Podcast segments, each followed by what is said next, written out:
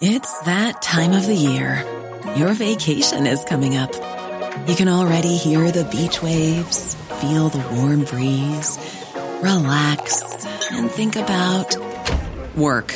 You really, really want it all to work out while you're away. Monday dot com gives you and the team that peace of mind. When all work is on one platform and everyone's in sync, things just flow. Wherever you are, tap the banner to go to Monday dot com.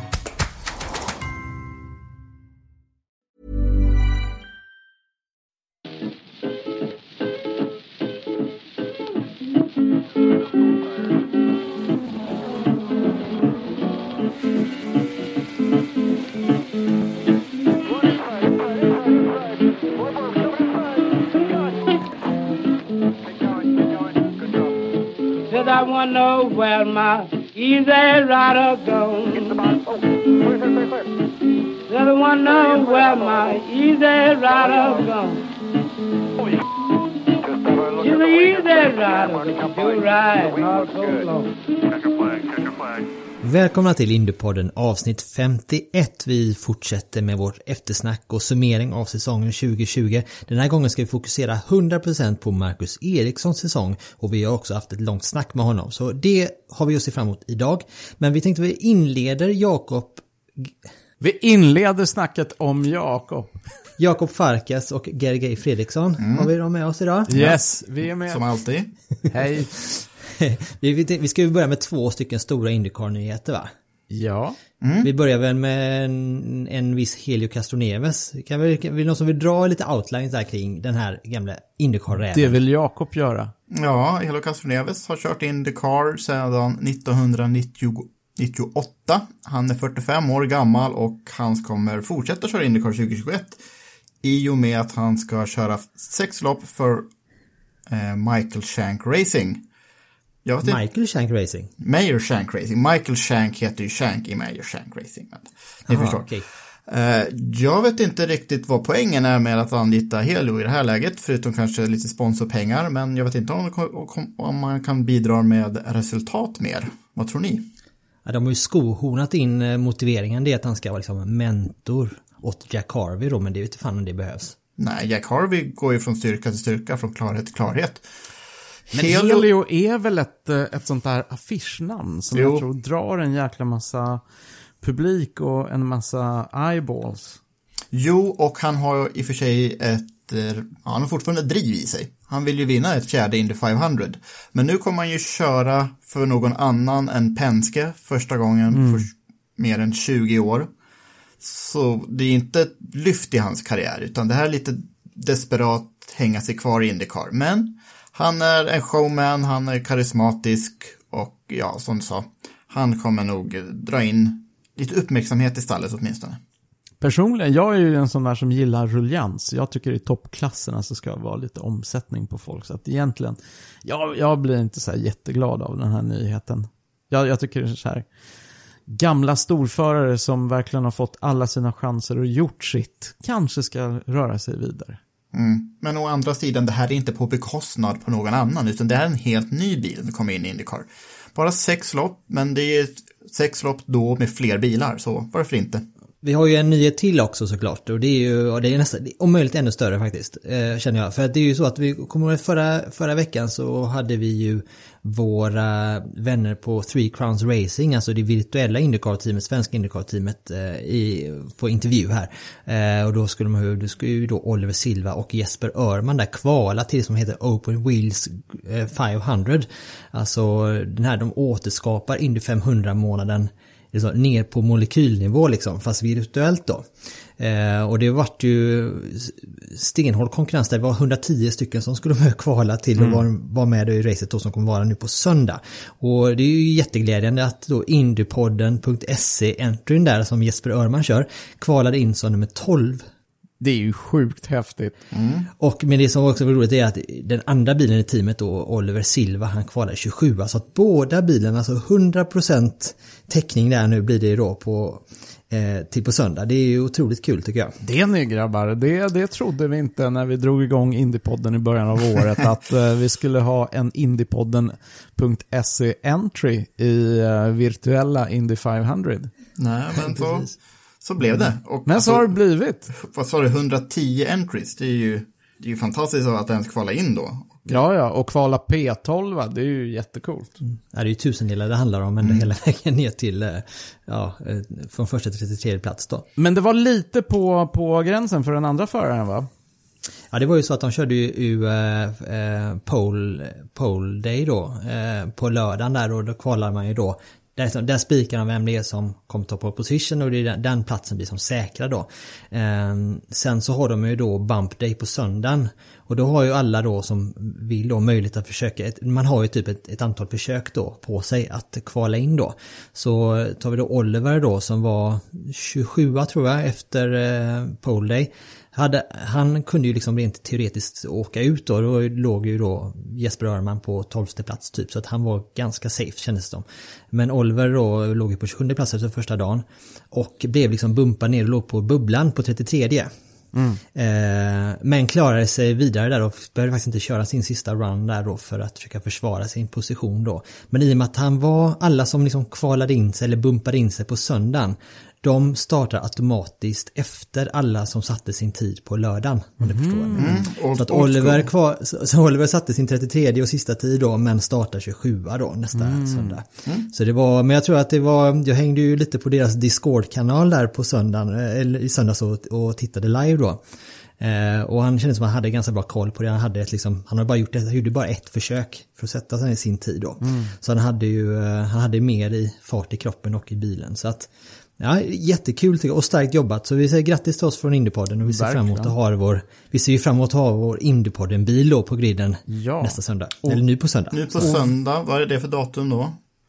femtonde november. Mm, och då kan man se loppet på Racebot T V, det är en YouTube-kanal, sjutton trettio svensk tid. Ja, vi delar de länkarna i våra sociala medier tycker jag. Det gör vi. Också en mindre rolig Indy Lights-nyhet. Belardi Auto Racing, som har varit ett toppstall i Indy Lights senaste decenniet, de lägger ner efter tjugo tjugo. Det här betyder ju att det stallet som Rasmus Lind var tänkt att köra för, det kommer inte finnas på griden Indy Lights väl drar igång nästa år. Så det här betyder ju att Rasmus Lind får se sig om för ett annat Indy Lights-stall om det, den satsningen ska bli av. Det är en ganska tråkig historia. Mm. Det här är eh, fina svensk anor, det här teamet. Felix Rosenqvist körde ju Indy Lights för dem för ett par år sedan, och de har varit väldigt framgångsrika och byggt en, en stabil organisation. Men tjugo tjugo skördar sina offer. Jag har funderat rätt mycket på vad det skulle innebära rent konkret för, för Rasmus del. Eh, rent teori, alltså praktiskt så hade han ju liksom inget kontrakt med Belardi inför nästa säsong. Men det är klart att där hade de ju jobbat upp en, en kontakt och en bra relation till teamet, och inte minst via ja, Stefan Johansson då, som är Rasmus manager då, och haft eh, som du säger Gerge i nära band med Belardi då, även när Felix körde där för några år sedan. Så ja, det, det är klart det är lite extra, det är ju lite en extra oro såklart, men det, vi kanske kommer ändå kommer ha fler entries och fler bilar på griden inför tjugo tjugoett där, så att sett till antal bilar att konkurrera om att få en styrning i, så vi kommer det ändå vara fler bilar att konkurrera om tror jag mm. inför nästa säsong. Så förhoppningsvis så har Rasmus finansieringen på plats att kunna, eh, kunna göra det. Det var precis det jag skulle komma till, att till syvende och sist så kommer du ändå komma ner till huruvida det finns pengar, det finns kapitaler eller ej bakom honom. Mm. Och hittills i alla fall har jag fått intrycket av att det gör det. Det, det ska liksom vara, finnas tillräckligt för att ta nästa steg, så att det behöver absolut inte vara någon katastrof för Rasmus del, för om man tittar på hur Indy Lights-fältet för övrigt ser ut, så finns det ju en hel del bra, bra team som man, han potentiellt skulle kunna komma till. Och då tänker jag inte minst på den typen av entries som har, som har team eh, i IndyCar själva. Mm. Som inte är så dumt att komma in i och, och direkt få, få liksom en direkt kontakt med folk som kör IndyCar eh, team parallellt. Mm. Mm. Och imponera på dem. Tänker till exempel på Andretti. Ja, det finns nog mycket Indy Lights-nyheter att vänta de närmaste månaderna. Mm.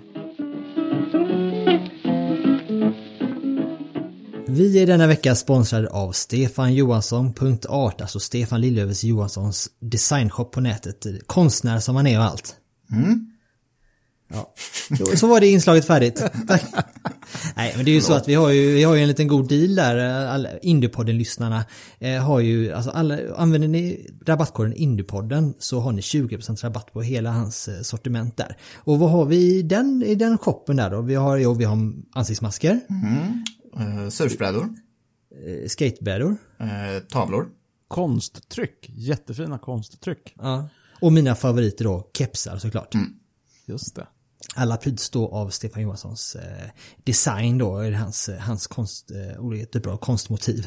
Eh, så det är ja, riktigt, riktigt kul att botanisera där. Man, man kom, jag kommer på mig själv ibland när jag, liksom, om jag känner mig så här lite disträ på jobbet eller så här, så kan jag, kan jag gå in där och bara, liksom, bara fördriva lite tid och försöka hitta, hitta något, om det är något nytt eller om det är någonting som faller mig i smaken på nytt till exempel. Så det finns ju det finns väldigt många produkter där i, i, i shoppen nu. Mm-mm. Jag var faktiskt inne där igår och tittade och då tänkte jag det här är ett ställe där många såna här racingfans som redan har allting skulle kunna önska sig en julklapp ifrån.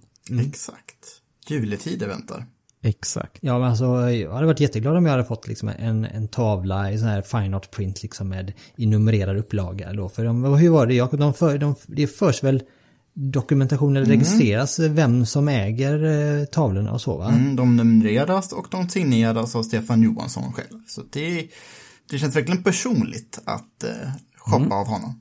Men Gerger, du var inne på det här med julklapp då. Så om du skulle önska dig en, en tavla av Stefan Johansson, Vilke, vilken motiv eller vilken tavla skulle du önska dig då? Jag, jag hade den diskussionen med min kära sambo igår faktiskt, för vi var inne och tittade tillsammans uh, och jag är väldigt förtjust i en tavla som heter Mulsanne, som där Stefan Johansson har fångat intrycket av att susa ner för den berömda Mulsanne-rakan Le Hunaudières Le Hunaudières som den egentligen heter. Det här är på det här är Le Mans. Så det är en abstrakt färg färgexplosion som där han fångar farten och färgerna kring den här fantastiska rakan på väg mot byn Mulsanne, där jag har övernattat några gånger, sist på en bondgård där det fanns en åsna, kommer jag ihåg. För att göra en liten utvikning från ja. Stefan Johanssons konst till fransk landsbygd. Mm. Är det så att Mulsanne-motivet innehåller en abstrakt åsna också? Det är, det är upp till betraktaren att avgöra faktiskt. Jag, jag tror, tror att, det är att bila på. Ja, jag tror att det kan mycket väl finnas en åsna i den här färgexplosionen. Vilket får mig att tänka på en helt annan grej, men väldigt besläktad grej. Stefan Johansson måste ju vara en av ytterst få professionella racerförare som har krockat med en hjort på en racerbana. Kommer ni ihåg det? Mm, ja, jo. Österrike nittonhundraåttiosju. Mm, i McLaren-bilen. Exakt, om det var på kvalet, va? Visst var det kvalet? Ja, det var inte under racet, det var under, det var inte under racet. Men det var väl kronan på verket över en helt bedrövlig helg rent händelsemässigt. Det känns som att allt gick emot Stefan den, den helgen. Han hade inte många, det var inte många rätt. Nej, det var en oturs, oturshelg av Guds nåde. Men gick det inte ganska okej i racet trots allt ändå? Jag vill minnas att det här är det loppet där det krävdes tre starter. För det första, först var det en krasch, och sen var det en till krasch, och sen var det en tredje start. Jag vet Precis. inte ifall Stefan var inblandad i de här masskrascherna i början där. Jag minns inte supertydligt, men, men jag för mig att han klarade sig med, kom un, kom, fick med sig ett ganska okej resultat därifrån i slutändan i alla fall. Se om det blir sammanfattat i en, ett annat konstverk någon gång framöver kanske. Ja, det vore ju fantastiskt. Eller kanske i en annan Indypodd. Kanske en annan ja. Indypodd. Kanske nästa gång Stefan är med oss får han berätta historien om hjorten som fick mm. sätta livet till. Mm. Tackan. Så stort tack till Stefan Johansson punkt art. Ska vi så sakta men säkert och med tillförsikt här nu närma oss att prata om Marcus Erikssons tjugohundratjugo. Det gör vi, tycker jag. Huvudnumret. Och ni har ju pratat med, med Marcus, och det är ju för ett par veckor sedan så mm. pratade vi ju, pratade ni ju om, med Marcus om hans kontraktssituationer så, när det hade löst sig nu att det blir tjugohundratjugoett och, och framåt då med Chip Ganassi Racing. Men ni pratade om så mycket mer än så mm. för eh, vi har ju en hel del godbitar kvar där från den intervjun att bjuda er på. Mm. Mm. verkligen. Det blev ett riktigt långt snack där vi pratade igenom hur säsongen har upplevts från Marcus håll. Mm. Det var väldigt intressant. Många eh, insikter, eller många poletter som trillade ner, och det var, jag tycker det var en väldigt insiktsfull och eh, mogen Marcus Eriksson som blickade tillbaka på sin säsong och, och kunde verkligen så här, tänka igenom och resonera kring både sina styrkor och sådana områden där han själv känner att han fortfarande har kanske eh, förbättringspotential. Så att det, var, det var ett väldigt bra samtal, tycker jag. Mm, han, han misströstar ju inte. Han är inte någon som gräver ner sig vid motgångar, och uh, let's face it, han har ju haft en del motgångar både i Formel ett och i IndyCar senaste tiden, men formkurvan pekar ju väldigt brant uppåt. Mm. Uh, så det finns ju inga skäl att tvivla på ifall han platsar i IndyCar. Det gör han definitivt. Jag skulle till och med vilja säga att han platsar i ett toppstall, alltså där han är. Så jag tror han är lite hård mot sig själv ibland också, men det är också hans personlighet att han han ja han misströstar, han misströstar ju inte. Det enda, det enda jag känner att han, man har lyssnat igenom intervjun ett par gånger, det är att det finns ju en situation som han faktiskt märks att han grämer sig över väldigt mycket, en som hände nu under säsongen då, det var ju en viss liten tävling som heter Indy femhundra och vad som hände ah, där. Den lilla. Den verkar han ha svårt att släppa, men det är ju, vi kommer ju till det i, i intervjun då, men som, som vi säger, han har, har ju ett psyke av stål, känns det som. Mm. Och det, det tyckte jag också märktes på när vi pratade med honom om de här problemen man hade kring hans bil.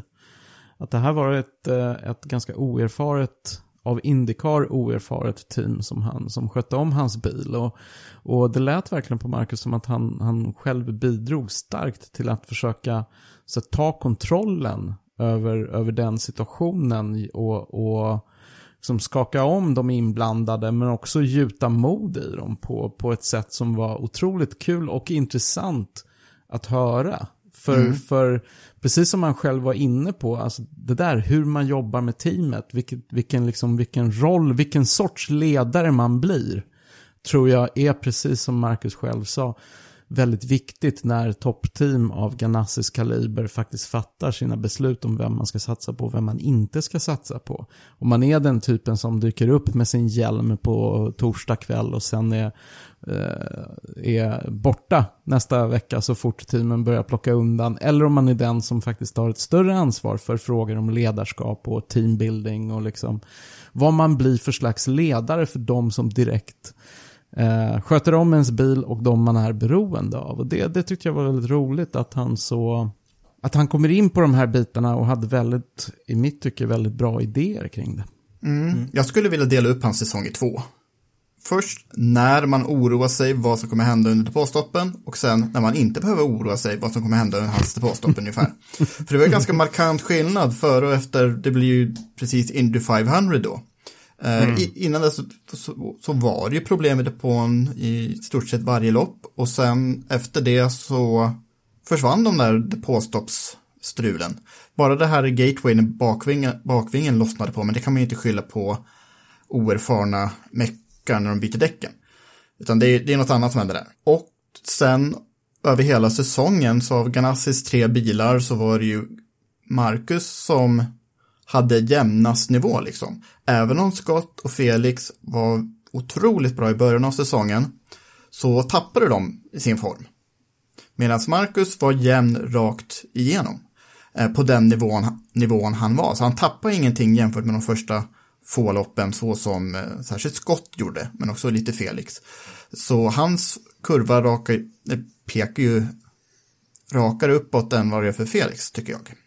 Ska vi, vi kastar väl oss in i ert samtal med mm. Marcus där, så får vi se om vi flikar in lite emellanåt här. Ja.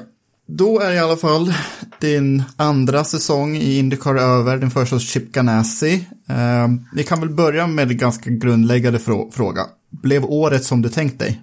Det är väl ingens tjugotjugo som blev som någon hade tänkt sig, kan man konstatera med, med allt som har hänt i världen, men Eh... först och främst så, så, så var det ju kul att vi fick en hel säsong, eller ja, i stort sett en hel säsong, och det blev det fjorton race. Det var väl ett tag där som man kände att eh, shit, det kanske inte blir någon säsong alls eh, när, när coronan härjade som värst där i våras. Så, så men, men, men ja, på grund av det här så blev det en väldigt speciell säsong med mycket inställda race och flyttade race och inga tester överhuvudtaget egentligen och väldigt korta racehelger. Så för min del så blev ju inte det optimalt eftersom jag var i ett nytt team i teamet. Även om jag hade flyttat till Chip Ganassi Racing som är ett av de absolut bästa teamen i serien så, så hade jag faktiskt en, en helt ny bil eh, och en helt ny crew som skulle köras in och eh, ja, lära sig Indycar. Eh, så därför hade det ju inte gjort något om vi hade haft lite mer testdagar till, eh, ja, eh, möjliga och haft lite längre normala racehelger med, med träningar på fredagar och sådana saker. Eh, men, men så var ju inte fallet. Så det blev ju att eh, framförallt de första tre, fyra racen så, så var det ju en, eh, en läraperiod för oss. Och vi, vi, vi förlorade en hel del poäng där i början på grund av eh, ja, saker som, som missades. Eh, ja, på grund av egentligen att det var så pass många nya eh, skulle jag väl säga. Eh, så med, med det i åtanke så tycker jag ändå att det har varit en, en bra säsong. Jag tycker att jag har utvecklats mycket från vad jag var under min rookie-säsong. Eh, jag har höjt min lägstanivå väldigt mycket och eh, har väl egentligen gjort ett misstag på hela året om man, om man kollar på större, större misstag i alla fall. Och tyvärr blev ju det misstaget väldigt dyrbart i och med att det var det största racet på året och eh, och det enda dubbelpoängsracet. Jag, jag tänker såklart på Indy femhundra. Mm. Men, men förutom det så tycker jag att min säsong har varit väldigt stabil. Och eh, nio topp tio placeringar vittnar ju om det. Och med de där nio topp tio placeringarna så har, man ju, har jag ju två race till som jag låg topp tio när jag fick tekniska problem som eh, gjorde att jag fick bryta. Så nej, jag tycker som sagt att jag... Jag har gjort en väldigt stabil säsong, men sen är det klart att eh, det grämer mig lite att inte ha någon pallplats och ingen seger. Eh, så det är de här topparna som, som saknas när man summerar året. Mm. Eh, och, och bara nämna lite siffror då. Förutom de här två tekniska problemen i Texas och sen på Gateway och kraschen på Indy så fullföljde du varenda varv på hela året. Har du tänkt på det att du slapp bli varvad någonting? Ja, jag var ju van så mycket att bli varvad i mina F ett-dagar så det var skönt att man inte blir det så ofta nu för tiden. eh, ja, men det, nej, men det var, det var ju bra. Det är ju också på ett relativt incidentfritt år och det är ju skönt det med. Eh, men ja, ja, verkligen, verkligen. Eh, så antar att årets största besvikelse blev väl då Indy femhundra, men finns det några andra lopp särskilt som du tänker på att där borde det varit ett snäppet bättre resultat? Ja, alltså, det är väl absolut som du säger, Indy femhundra, det är det som grämer mig fortfarande. För mm. det som gör mest ont när man kollar tillbaka på det var ju att jag byggde upp den tävlingen så himla bra med bra träningar och liksom tog det steg för steg och så gjorde jag ett jäkligt starkt kval eh, som hade kunnat varit ännu bättre. Eh, men ändå liksom kvalade in på en väldigt bra startposition, gjorde en riktigt bra carb day och gick in i racet med väldigt, väldigt gott självförtroende och höga förväntningar. Och startade ju racet strålande med att plocka platser direkt. Och jag kände verkligen att shit, jag har en grym racebil idag. Eh, och var ju redan uppe på åttonde plats där efter dryga tjugo varv. Och eh, ja, sen kraschade ut där och var ju... Ja, fortfarande när jag pratar om det nu så blir man ju frustrerad mm. och besviken. För att jag tror att jag hade en bil till att... Eh, Det, det är väl svårt att säga om man skulle utmana om seger, men, men inte långt därifrån i alla fall. Så, så kändes i alla fall den början på racet. Så nej, det, det är klart att man fortfarande grämer sig över det. Eh, och som sagt, eh, också på grund av att det är dubbelpoängsrace så, så blev ju det väldigt kostsamt för mitt mästerskap. Hade jag tagit mig i mål, jag kollade efteråt, hade jag kommit i mål på åtta eller bättre i det här racet så hade jag varit topp åtta i mästerskapet. Så det blir en väldigt stor... Eh, mm. påverkan på mästerskapet när det är så med dubbelpoäng. Eh, men kollar man utöver det så är väl det enda andra racet som, som kommer upp så här, ploppar upp direkt i minnet är väl just Indy G P, det första Indy G P.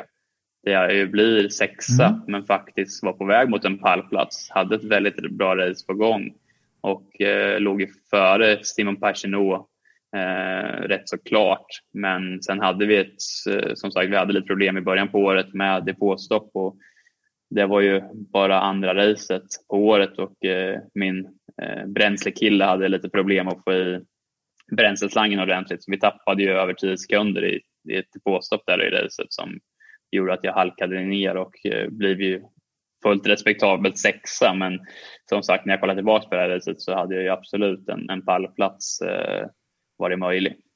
Du nämnde tidigare att du upplever att din, din lägsta nivå har höjts nu din andra säsong i IndyCar. Kan, kan du ge några exempel på, på hur du själv märker det? Nej, men en, en sak som jag, när jag analyserade mitt första år i IndyCar som var rätt så tydlig, var att jag gjorde alldeles för mycket misstag och många gånger kanske försökte lite för mycket, ville lite för mycket. Och det var någonting som jag fokuserade på inför årets säsong, att försöka maximera bilen. Gör, gör maxresultat för, för, för dagen eh, och inte försöka göra något som, som inte är, är möjligt just där och då. Så, så, så där tycker jag att jag verkligen har visat i år att jag eh, ja, alltid har liksom, eller tagit mycket mer rätt beslut om man säger så i, i olika situationer. Och den här risk versus reward skålen eller vågskålen har jag verkligen balanserat på ett mycket bättre sätt under årets säsong, och, och det har ju betalat sig i, i just det här med så pass många topp tio placeringar. Jag tror det bara var topp fyra mästerskapet som hade fler topp tio placeringar under årets gång då. Så det tycker jag ändå visar att min lägsta nivå har varit väldigt hög i år, och, och det är ju en sån lägsta nivå kombinerat med några till toppar som verkligen, gör man det, då kan man ju vara med och slåss om ett mästerskap. Så, så, så det gör ju att det, det känns ändå lovande när man kollar eh, mot framtiden. Mm. Och slåss om ett mästerskap, det har ju teamet gjort och tog hem mästerskapet med Scott Dixon. Men hur, hur påverkade det teamet från ditt perspektiv att de ja, in i det sista var inblandade i, i titelfighten? Det är klart att det blir en hel del fokus på på det naturligt eh, i och med att eh, Scott ledde ju mästerskapet från, från start till mål. Eh, och, eh, vi hade ju som team lite problem framförallt på slutet av säsongen. Eh, och Newgarden tog ju kapp mer och mer på, på Scott. Då, så eh, det var väl en hel del fokus på det. Men, men jag tycker inte det påverkade mig nämnvärt. Eh, det är det som är lite intressant med IndyCar, att man är olika team men ändå så är man på något sätt team inom teamen, och, och jag har ju min grupp med människor som jobbar bara på min bil, så, så man är som små team i varje team, så jag tycker inte just att Scott slog som ett mästerskap hela vägen, jag kan inte säga att det påverkade mig och min säsong särskilt mycket. Vi kan väl bara göra en liten så här ganska sträv jämförelse mellan tjugonitton och tjugotjugo, jag bara kollar på lite siffror eftersom jag gillar statistik och sånt. eh, ja. Allting ser ju bättre ut tjugotjugo förutom kanske det här spjutspetsen. Alltså jag menar ah, eh, snitt, kvalsnitt bättre, race-snitt bättre, fler topp tio placeringar bättre och så vidare. Men det, det du eh, lyckades mer bättre med hos, eh, hos eh, Schmidt-Peterson var ju pallplaceringar. Eh, var ju inte någon återkomst i Detroit i år. Och sen antal ledda varv. Men det ju, kan ju bli lite slumpmässigt med ledda varv i, i IndyCar I, eh, i och med det påstoppscykler och så. Men eh, apropå pallplatser, har det saknat stadsbanor någonting? För nu blev det bara en enda och du fick inte återvända till Detroit där det gick så bra förra året. Så vad, hur har du, har du saknat stadsbanor då? Ja, men det tycker jag att man har gjort. Eh, IndyCar har ju en, alltid haft en stor andel stadsbanor på sådana kalendrar. Eh, vad jag kommer ihåg i alla fall, och det är väl någonting jag Eh, ja, ser IndyCar som, att det är mycket ovaler men även mycket stadsbanor, och, och eh, i år så var det ju bara, bara Sankt Pete som var stadsbana sista racet, så det är klart att det, det var en konstig säsong på grund av det, och eh, jag har alltid trivs bra på stadsbanor genom min karriär, och, och ja, tycker jag har varit stark på Monaco alla år i F ett och hade ju länge banrekordet på Macau där i F tre. Så det är någonting jag alltid tycker har varit roligt och utmanande. Så det är klart att det har varit tråkigt att det inte varit några race på stadsbanor i år då, men ser ut att vara desto mer nästa år. Så det blir ju roligt. Har du någon favoritbana av dem ni kört på? För ni blev ju en del doubleheaders och så vidare. Jag vet att du gillar Iowa till exempel. Men har du någon absolut favoritbana? Ja, jag tänkte precis säga att Iowa är en bana som jag har fattat väldigt mycket tycke för. Jag tycker den är riktigt häftig liten, eh, liten oval. Jag kommer ihåg första gången jag kom dit på något test så tänkte jag att det här kan inte stämma. Vi måste vara på fel ställe för den såg så liten ut banan. Det kändes inte som det skulle vara möjligt att köra en IndyCar där. Eh, men, men den banan tycker jag är fantastiskt rolig just på grund av det. Så man racear ju konstant i, i två timmar men känns som man är sida med sida med någon egentligen varje varv i, i hela, hela racet. Så den banan tycker jag har varit väldigt rolig. Jag har ju kört nu tre race där. Och, ja, det, det har varit grymt kul. Och nu tyvärr så är den borta från kalendern för nästa år. Så det är ju tråkigt. Eh, nej men annars, ja, jag vet inte. Jag tycker ju Road America är en fantastiskt fin bana och rolig bana att köra på. Eh, bjuder även till rätt så bra racing. Eh, Mid-Ohio är också en En fin racingbana. Eh, Saint Pete som vi var senast. Det är ju också en, en jäkla cool bana. För att det är en stadsbana men ändå så går det att köra om. Så det blir ju rätt så bra racing. Så det är väl det som är lite roligt med IndyCar. Att det är lite annorlunda banor. Och inte de här vanliga breda, fina, superuppdaterade banorna. Som det, det blir mer och mer av i Europa. Och framförallt Formel ett. Utan det är ju mer, eh, lite mer old school och rough här borta på, på IndyCar-kalendern och det tycker jag är, det tycker jag är jättekul. Mm. Men det märkte man ju redan under din, din rookie-säsong att du väldigt snabbt verkade så här anpassa dig till, till ovalkörning. Är det någonting som du har utvecklat ytterligare i år, eller? Jag tycker det. Eh, när jag kom hit så hade jag ju aldrig kört någonting liknande än, än oval, så man visste ju inte riktigt hur man skulle eh, anpassa sig till, till just ovalerna. Men jag gick in med en, med en mental inställning att, att jag såg verkligen fram emot det och såg det som en riktigt rolig utmaning att ta med an ovalerna. Och eh, tyckte väl direkt att det var jäkligt kul att köra ovaler. Jag tyckte det var, man får, en, man får någon speciell kick av adrenalin när man kör i de hastigheterna och det är bara en mur runt banan. Det, det är något speciellt med de där ovalerna eh, som eh, i alla fall jag, eh, det tilltalade mig. Och eh, jag tyckte jag kom in i det på ett bra sätt redan under första året och hade ju några av mina bästa prestationer på just ovalerna. Och eh, tycker jag fortsatte det under, under eh, årets säsong och hade ju Eh, mina bästa kval eh, var ju på eh, just ovaler där i Gateway när jag startade eller kvalade in som fyra och sjua. Eh, och även på väg mot en pallplats i Gateway tills vi tappade lite i depån där. Eh, även som vi var inne på där med Indy fem hundra så tycker jag att jag var på väg att kunna göra en väldigt, väldigt bra tävling där då. Så jag tycker absolut att mina, ja, min styrka på valerna har utvecklats. Men det finns fortfarande mer att lära såklart. Det är väl det som är den hela, hela grejen med just IndyCar att man glömmer lätt bort att de vi kör emot, eh, många av dem har ju varit här i så många år och kört på de här banorna, på de här typer av banor, de här typer av bilar och är ju experter på det. Och eh, det är det som är det tuffa för, ja, för sådana som är Felix till exempel komma hit och eh, man, man kan känna att man är på nivå med de andra men de har ändå rätt många ex-rockare men just på grund av att de har varit här så pass länge så det är väl det som gör att det är en, en tuff serie att komma in i. Men eh, det kommer mer och mer. Mm. Ja, precis. Och det sätter ju era fina resultat är ännu intressantare ljus. Att ni ändå i den här hårda konkurrensen eh, får mer så fina resultat som både du och Felix har fått. Mm, ända sedan till en, eh, dag ett nästan så kan man se att Marcus trivs på valer. Det är tydligt. Men ändå har de här jätteresultaten uteblivit därifrån.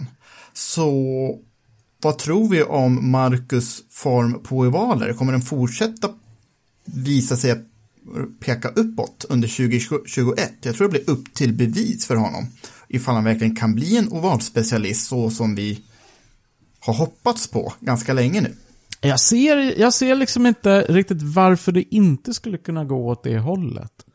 Det är liksom, han var ju snabb rätt omgående när han kom till IndyCar på ovaler, mm. och, och det har hållit i sig ganska väl, och det och, och han har ju liksom inte börjat göra misstag han inte har gjort tidigare på ovaler, om man säger så. Så att det, det finns ju säkert utvecklingspotential, men jag ser inte riktigt hindren för att liksom öppna upp den utvecklingspotentialen. Hindren jag ser, det är att det är färre och färre ovaler på IndyCar-schemat. Han kommer inte kunna få lika mycket erfarenhet som typ Helio fick när han började med IndyCar, när mer än halva kalendern, i vissa år hela kalendern, var på ovalbanor. Vil- ja, och han misströstar ju lite med att eh, Iowa inte kommer vara kvar och så. Eh, det var väl en av få saker han misströstade om i och för sig. Eh, så det är lite det, tror jag. Och den här kraschen på Indy femhundra blev dyrbar. Det är ju viktig erfarenhet som man inte fick med sig därifrån. Och sen två tekniska bekymmer som rånar honom på två resultat. Alltså jag, mina, det jag tar med mig egentligen från den här säsongen nu, det är inte så mycket liksom en fråga om huruvida han, han, hans ovalform är på väg upp eller ner. Jag kan tänka, ju fler race, ovala race han får köra, ju bättre kommer han bli. Liksom, även om han redan nu håller en väldigt hög nivå. Det, det som däremot blir väldigt tydligt för mig den här säsongen, det är att hur Marcus approach till racing och hur man sätter upp, ställer in bilen och just jaga den här balansen som man vill ha och sen optimera det under, eh, under ett, ett race då, passar väldigt bra just in på ovaler. Eh, så jag tror det är egentligen det som har varit väldigt tydligt för mig, att han har en, han har en inställning till racing och hur man jobbar med ingenjörer för att, som skulle kunna göra att han är väldigt, även i fortsättningen är väldigt bra på ovaler. Det är lite, lite det jag tar med mig. Mm. Yes. Ja. Ska vi återgå, ska vi återgå till, återgå till intervjun kanske? Det gör det. Ja. Så där lite större perspektiv på, på din karriär, Marcus, så försvarade du så här fem år i eh, ganska svaga stall i Formel ett som, som var din karriär, och nu Eh, andra säsongen i IndyCar med, ja, i och för sig kanske första säsongen i en, en bil, bil som regelbundet har möjlighet att ta topplaceringar. Alltså hur, sådär generellt, och vad i Marcus Erikssons karriär måste vara enormt mycket roligare nu för tiden än vad det var på Formel ett-tiden, då det ofta handlar om att liksom slåss om nittonde kvalplats liksom. Ja, alltså jag Jag ångrar väl inget eller så, utan jag, jag tycker att jag hade eh, jag, jag hade jäkligt kul under mina år i F ett också, och liksom det, det, det var en dröm att komma till Formel ett, och jag är väldigt stolt över att jag lyckades nå dit och, och stanna kvar så pass länge som jag var i Formel ett, och tycker att som, som du är inne på så var ju många, tyvärr många av åren där med bristfälligt material, men jag hade även vissa säsonger eller vissa delar av säsonger där jag satt i bilar som var ändå konkurrenskraftiga till att ta poäng, och, och mm. tog även en del poäng då under min karriär i F ett som, som jag är nöjd och glad över. Eh, och jag tycker som sagt att det har ju format mig och, och, och, och hjälpt mig att bli den jag är idag som förare. Eh, men det är klart att nu, det var ju det som var en av orsakerna till att jag sökte mig mot eh, Amerika eh, när F ett-karriären tog slut, var ju att just få chansen att konkurrera lite mer på samma villkor och, och kunna mäta mig mot de bästa fast med, ja, med, med mer lika villkor. Och eh, det är det som är så häftigt med IndyCar, att det är, det är otroligt jämnt, men det känns som att alla har, har chansen att vinna egentligen om man har sin dag. Och, eh, och det är jäkligt eh, roligt och, och, och alltid komma till en racehelg och veta att eh, ja, men gör jag allting rätt i helgen så, så kan det vara jag som står där på högsta mm. steget på, på prispallen, och eh, det är ju någonting som, som man saknar under sina år i Formel ett. Mm. Eh, jag kan tänka mig dock att det har varit ett antal mer omkörningar i IndyCar än i Formel ett eh, redan nu efter bara två år. Eh, vilken var din bästa omkörning under tjugo tjugo då? Ja, det var väl Felix det sista racet. ja. Tror du han skulle hålla med? Exakt, nej, jag vet inte. Nej, skämt åsido, jag, jag, som du säger så är det, det är någonting som är väldigt, väldigt roligt med IndyCar också, att, att racingen är ju så, så grym. uh, Bilarna är ju byggda så att du, du kan ligga väldigt nära varandra. uh, Det är inte så mycket downforce, så, så du, ja, du, du kan följa en annan bil på ett annat sätt. Eh, och det bjuder ju in till att det blir mycket väldigt, väldigt eh, häftig racing. Och eh, oavsett vart i fältet du ligger och kör så är det eh, ja, oftast grym, eh, grym racing, och det är alltid någon du fightas med. Eh, min bästa omkörning för året, ja det är svårt. Jag, jag har ju startat i snitt lite, lite längre bak, så jag har fått göra en hel del omkörningar under säsongens gång, så det är väl lite svårt att kanske eh, välja en så här precis eh, bara ur minnet. Men eh, jag har haft många bra omkörningar, och det är också något som jag har känt att när man kom hit från Formel ett så var man kanske inte så van att kunna köra om så mycket eh, eller bli omkört så mycket, utan det var ju mer i Formel ett så är det lite mer statiskt efter, eller efter starten och efter det påstoppet, så är det mer en man är inne i rytmen. Eh, här är ju kan du alltid utmana och alltid köra om i stort sett. Och man fick ändra lite mindset där när man kom in i IndyCar. Och, eh, och det är ju väldigt roligt att, att känna att man, man kan attackera och, och gå förbi om man är snabbare. Mm. Bara för att nämna lite, li, några fler siffror då. Alla lopp förutom där du hade problem, alla lopp förutom ett så avancerade du i fältet. Enda gången du tappade en position jämfört med kvalet var på Gateway när du kvalade fyra. Och sen slutade femma, vilket ju också är godkänt. Men liksom Indianapolis, trots det där problemet, alltså Indianapolis G P, från fjortonde till sjätte. Eh, på Elkhart Lake, eh, sextonde till fjärde. Och sen Mid-Ohio, eh, då andra loppet, från femtonde till femte. Så, så ja, det har funnits en hel del omkörningar där. Eh, men ändå, som du sa, du startar ofta eh, runt femtonde. Så tycker du lite synd att kanske dina bedrifter under loppet inte hamnar med på tv-bilderna, som situationen med Felix i Saint Pete till exempel? Ja, det är lite tråkigt att eh, det hade varit kul om IndyCar hade haft eh, ombordkameror på alla bilar, så att man liksom kunde fånga upp mer, mer fighter, för det är ju inte bara jag som har bra fighter, utan det är ju genom he- hela fältet så är det ju mycket som händer. Och eh, jag förstår ju att produktionen oftast följer täten eh, såklart, men eh, som sagt, det, det missas ju en hel del härliga hjul mot hjul fighter som, som det pågår genom fältet ständigt egentligen. Eh, så, så det var ju roligt, och, och inte bara för mig utan för, för alla, att få, liksom, få, få visa lite mer av, av sånt då. Eh, men eh, ja, så, så är det. Jag får helt enkelt eh, köra lite längre fram i fältet nästa år, så vi får vara med i tv lite mer. Ja, det är, det är en skön attityd. Någonting som eh, ni pratade om eh, också var ju ett, hur, hur Scott Dixons framfart i teamet liksom, och hur den, den starka inledningen på säsongen och hur säsongen sedan fortlöpte, liksom, hur, hur, hur det påverkade stämningen i teamet och så, och Marcus syn på var, var teamet stod i förhållande till alla andra mm. eh, och hur säsongen sedan utvecklade sig. Vad, vad, innan vi har liksom Marcus tagning på det, vad, hur, så, hur såg ni på Chip Ganassis eh, säsong i stort? Lite märkligt hur man kan vinna de första fyra loppen och sen dala tillbaka, så som jag sällan gjort, sett Scott Dixon göra. Han gjorde ju två avåkningar på två lopp. Det är något eh, väldigt ovanligt i hans karriär. Ja, det är ju väldigt intressant st- stall den här säsongen. Eh, i och med liksom dominansen, och sen att de hamnade i lite självpålagd press. Utan jag, jag tror, utan att de vill erkänna det, de börjar titta på mästerskapet alldeles för tidigt. Och varför ändå på ett vinnande recept sådär? Ja, det var en annan Scott Dixon man såg sista tre, fyra loppen i alla fall. Ja, med tanke på hur säsongstarten såg ut för dem så, så var det ju omskakande att se den här totala scenförändringen mot slutet, när, när man trodde att bollen kunde stut, studsa målstolpe ut.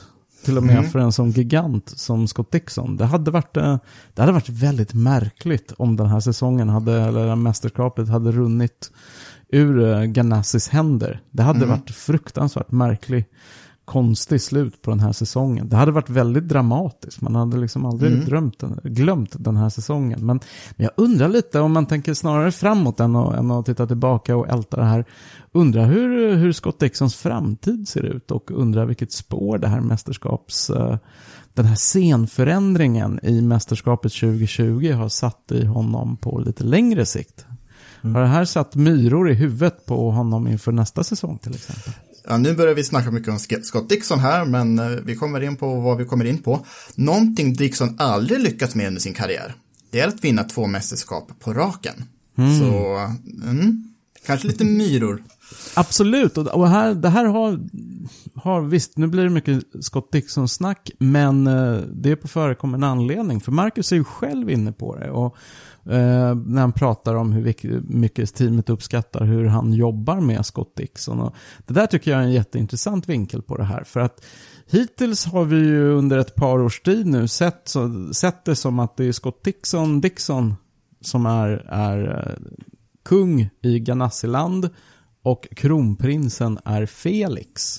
Mm. Nu har Felix tagit sitt bagage från bagagebandet och rest vidare någon helt annanstans. Så hela den där dynamiken, eller den där rollfördelningen vi har snackat om i flera år, den är liksom, den är borta från spelplan. Den är helt inaktuell. Istället så har vi, har vi Marcus Eriksson i, i gamet plus mm. Jimmy Johnson. Mm.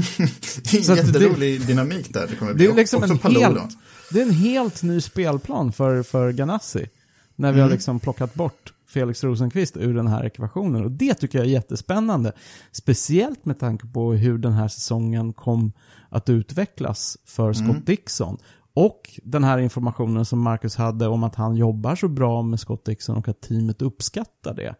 Mm. Hmm. Fattar ni vart jag vill komma? Är det Marcus som har liksom naturligt vuxit in i en påläggskalvsroll hos Ganassi som vi egentligen aldrig tänkte att han skulle ha? För det har vi bara tagit för givet att ja, men det är liksom Felix som är den utvalda redan för flera år sedan av Ganassi själv. Mm. Liksom. Men han mm. finns inte där längre. Ja, och jag vet vad du försöker komma in på. Du vill att liksom ska lägga av. Det har du varit inne på tidigare i Indepodden. Redan om det var efter Gateway någon gång där när jag vill alltid vill att... att gamlingar ska lägga av. Jag vill ja. att folk ska gå i pension. Ja.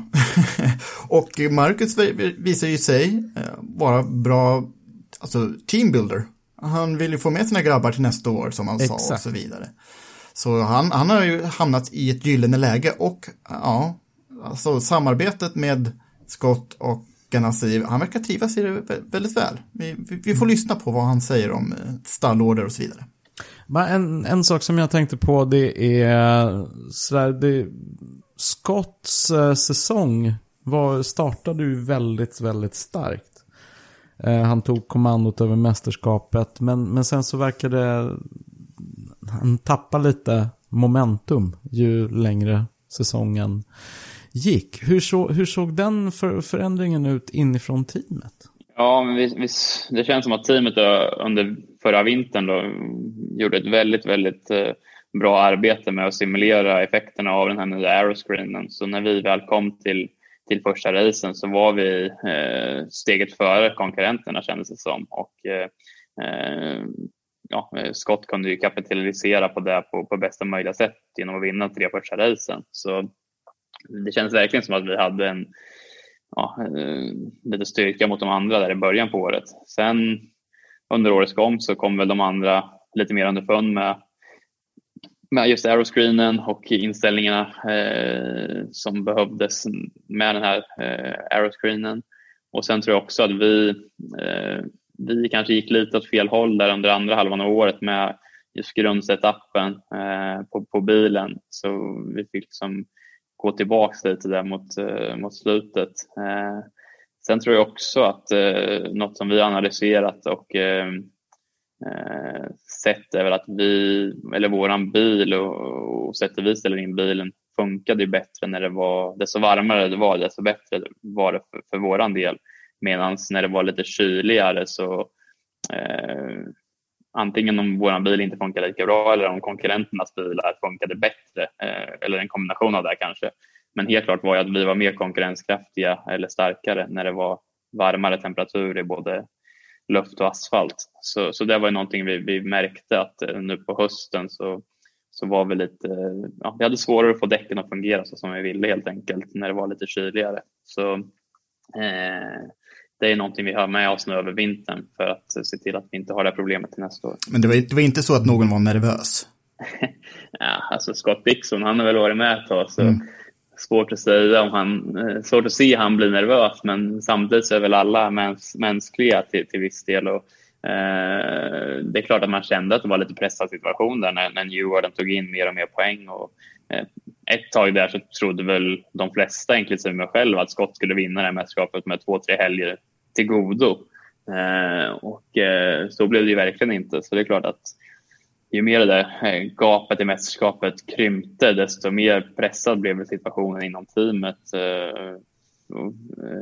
Men, men som sagt, det känns som att där var det bra att Scott, han som har som sagt varit med ett tag, så han eh, klarade av att leverera som, som bäst när det behövdes som, som mest också. Körde ni med mycket stallorder? Eller var det snack om det? Nej, egentligen. Det, det, det är väl det som är grejen i IndyCar, att det är inte lika mycket stallorder på det här sättet. Eh, nu fick väl i och för sig Felix eh, ja, hålla tillbaka där i Indy G P, eh, andra Indy G P här som var mm. näst, näst sista racehelgen där. Så blev det ju lite tokigt där att Felix kom precis bakom Scott då, och eh, då fick väl han vara lite sköld där mot, eh, mot dem bakom då för att hjälpa Scott. Eh, och, och det snackade vi väl om också inför Sankt Pete där, ifall det skulle bli en sån situation. Jag och Scott startade ju relativt nära varandra, så skulle det bli en sån situation så, så var det naturligt för mig att ja, se till att Scott skulle komma så bra som möjligt.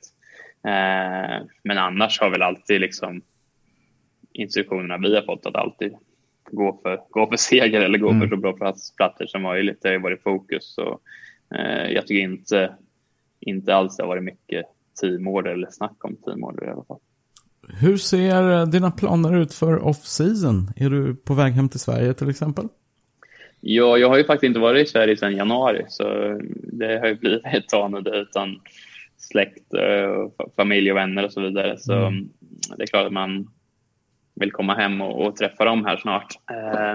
Jag har inte velat ta någon risk att åka ur landet här under säsongens gång på grund mm. av den, den ovissa situationen, så, så därför så har jag sagt det, att jag, jag stannar kvar i U S A tills säsongen är slut. Och nu har vi ju lite tester här som, som kommer vara eh, framöver. Eh, kör i Barber, eh, och sen har vi en planerad test i Laguna Seca veckan efter, eh, som vi ska göra oss eh, teamtest då. Och eh, sen är väl planen, jag har inte bokat än, jag tänker boka så att jag flyger hem här i mitten på november till Sverige. Sen får jag se lite om jag måste komma tillbaka någonting i december till U S A, eller om jag stannar över hela jul och nyår och sen mm. åker tillbaka till U S A efter, efter nyår där i början på januari. För då kommer det ju rätt så snart dra igång med tester och så vidare i andra halvan av januari. Får vi hålla alla tummar vi har för att äh, nästa säsong inte påverkas av pandemin på verkligen, verkligen. ett otrevligt sätt. Ja, vad säger du, Jakob?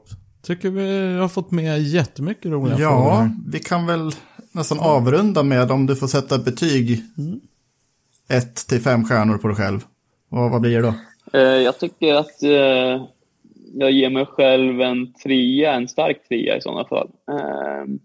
Jag tycker som sagt att det man ska komma ihåg är att den här bilen fanns inte, det här teamet i teamet fanns inte för tolv månader sedan. Mm. Och med det i åtanke så, så tycker jag faktiskt att jag gjorde en stark insats i år. Tolva i mästerskapet är ingenting som jag liksom går och drömmer om och tycker är show och shim och jublar över, utan det är klart att jag siktar betydligt högre än det, men man måste ändå som sagt väga in omständigheterna, och eh, eh, på grund av det och, och med den här kraschen Indy femhundra inräknad så, så tycker jag ändå att jag gjorde en väldigt stark säsong. eh, ja, en, en stark tio får jag ändå ge mig själv. Och mål inför tjugohundratjugoett? Mitt mål är att fortsätta utvecklas från, från där jag slutade den här säsongen, och jag tycker som sagt att jag har höjt min lägstanivå eh, väldigt mycket till en, till en bra nivå för att vara en lägstanivå. Nu måste jag bara se till att topparna är lite högre, och eh, som jag tror att alla vet för det här laget så, så, så, så finns det ju ett område som jag måste förbättra, och kan jag göra det så, så kommer de där topparna komma också, och det är ju att få, få till mina kval bättre.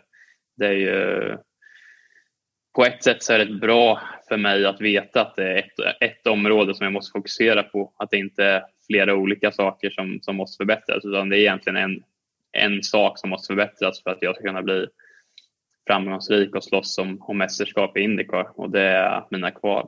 För jag tycker jag har alla andra verktyg. Jag har fart på alla typer av banor, jag har fart på valerna, jag har ett sätt att få bilen att funka för mig, jag har racecraft, jag har liksom alla verktyg i verktygslådan. Jag behöver bara låsa upp det sista, och det är kvalen. Och det är någonting jag vet att jag har, det har varit en av mina styrkor under min karriär.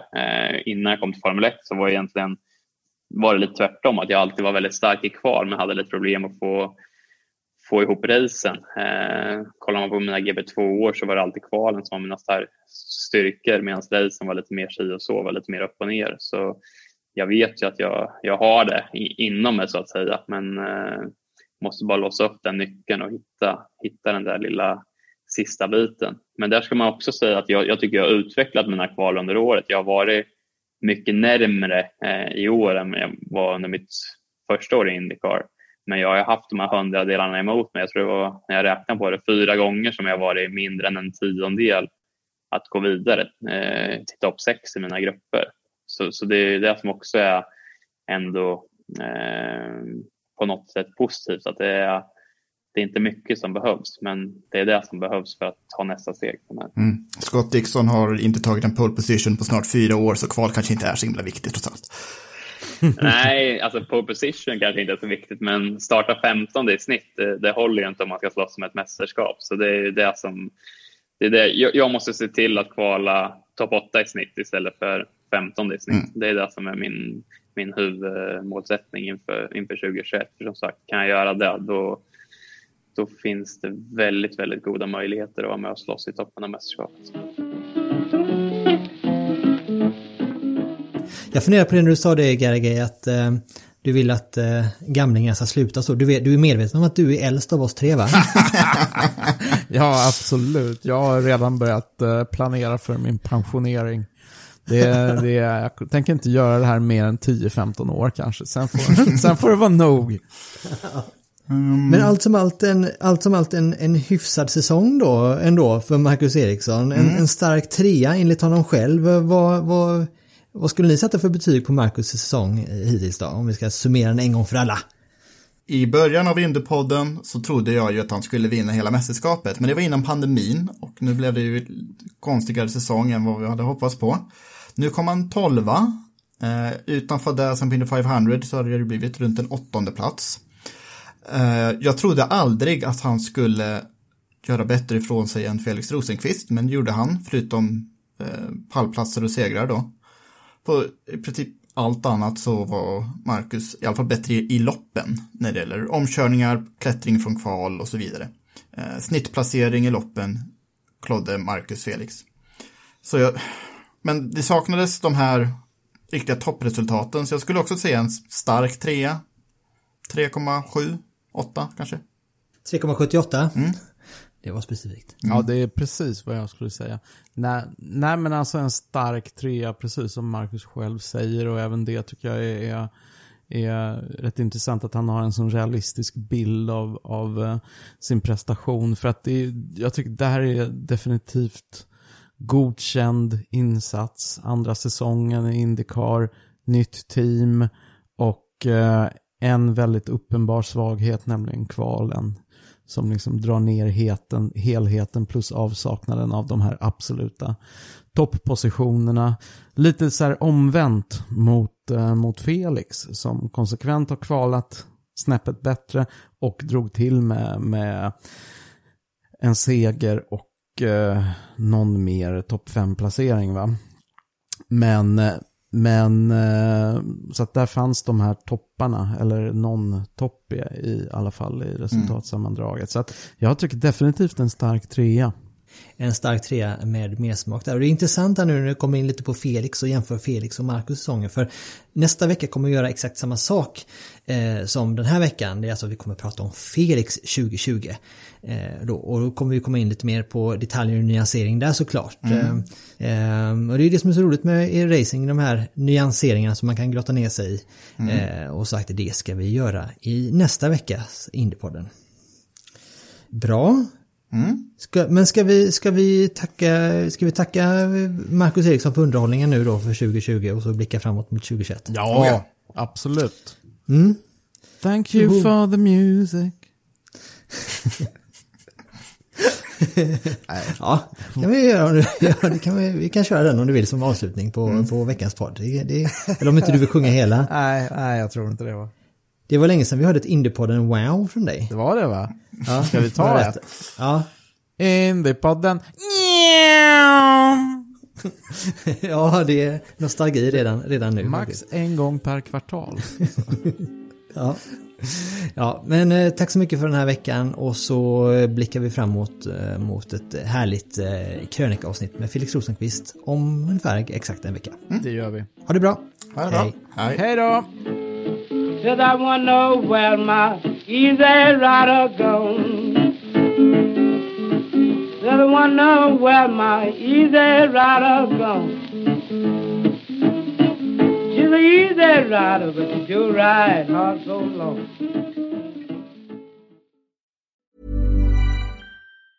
Even when we're on a budget, we still deserve nice things. Quince is a place to scoop up stunning high-end goods for fifty to eighty percent less than similar brands. They have buttery soft cashmere sweaters starting at fifty dollars, luxurious Italian leather bags, and so much more. Plus, Quince only works with factories that use safe, ethical, and responsible manufacturing. Get the high-end goods you'll love without the high price tag with Quince. Go to quince dot com slash style for free shipping and three sixty-five day returns.